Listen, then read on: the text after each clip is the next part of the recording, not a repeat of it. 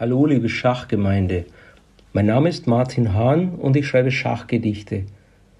Hier ein paar Vorabgedanken zur heutigen Folge 12 mit dem Titel Weltmeisterblues.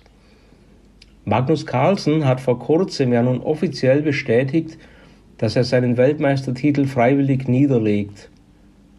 Bobby Fischer hat einst ebenfalls auf die Verteidigung dieses Titels verzichtet. Auch sonst gab es in der Schachgeschichte schon einige Weltmeister, bei welchen die Last, den Titel verteidigen zu müssen, nicht unbedingt die Lebensfreude gesteigert hat. Boris Spassky äußerte zum Beispiel einmal, seine Weltmeisterjahre seien die unglücklichsten seines Lebens gewesen. Und von Wladimir Kramnik gibt es eine ähnliche Äußerung. All dies hat mich zum folgenden Gedicht inspiriert.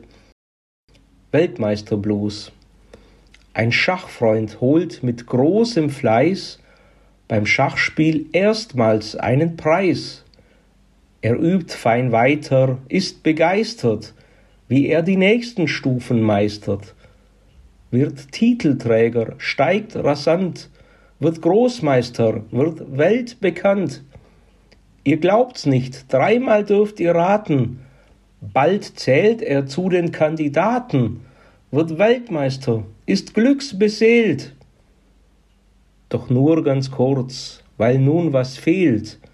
Schon bald bemerkt er, voller Bangen, ihm sind die Ziele ausgegangen.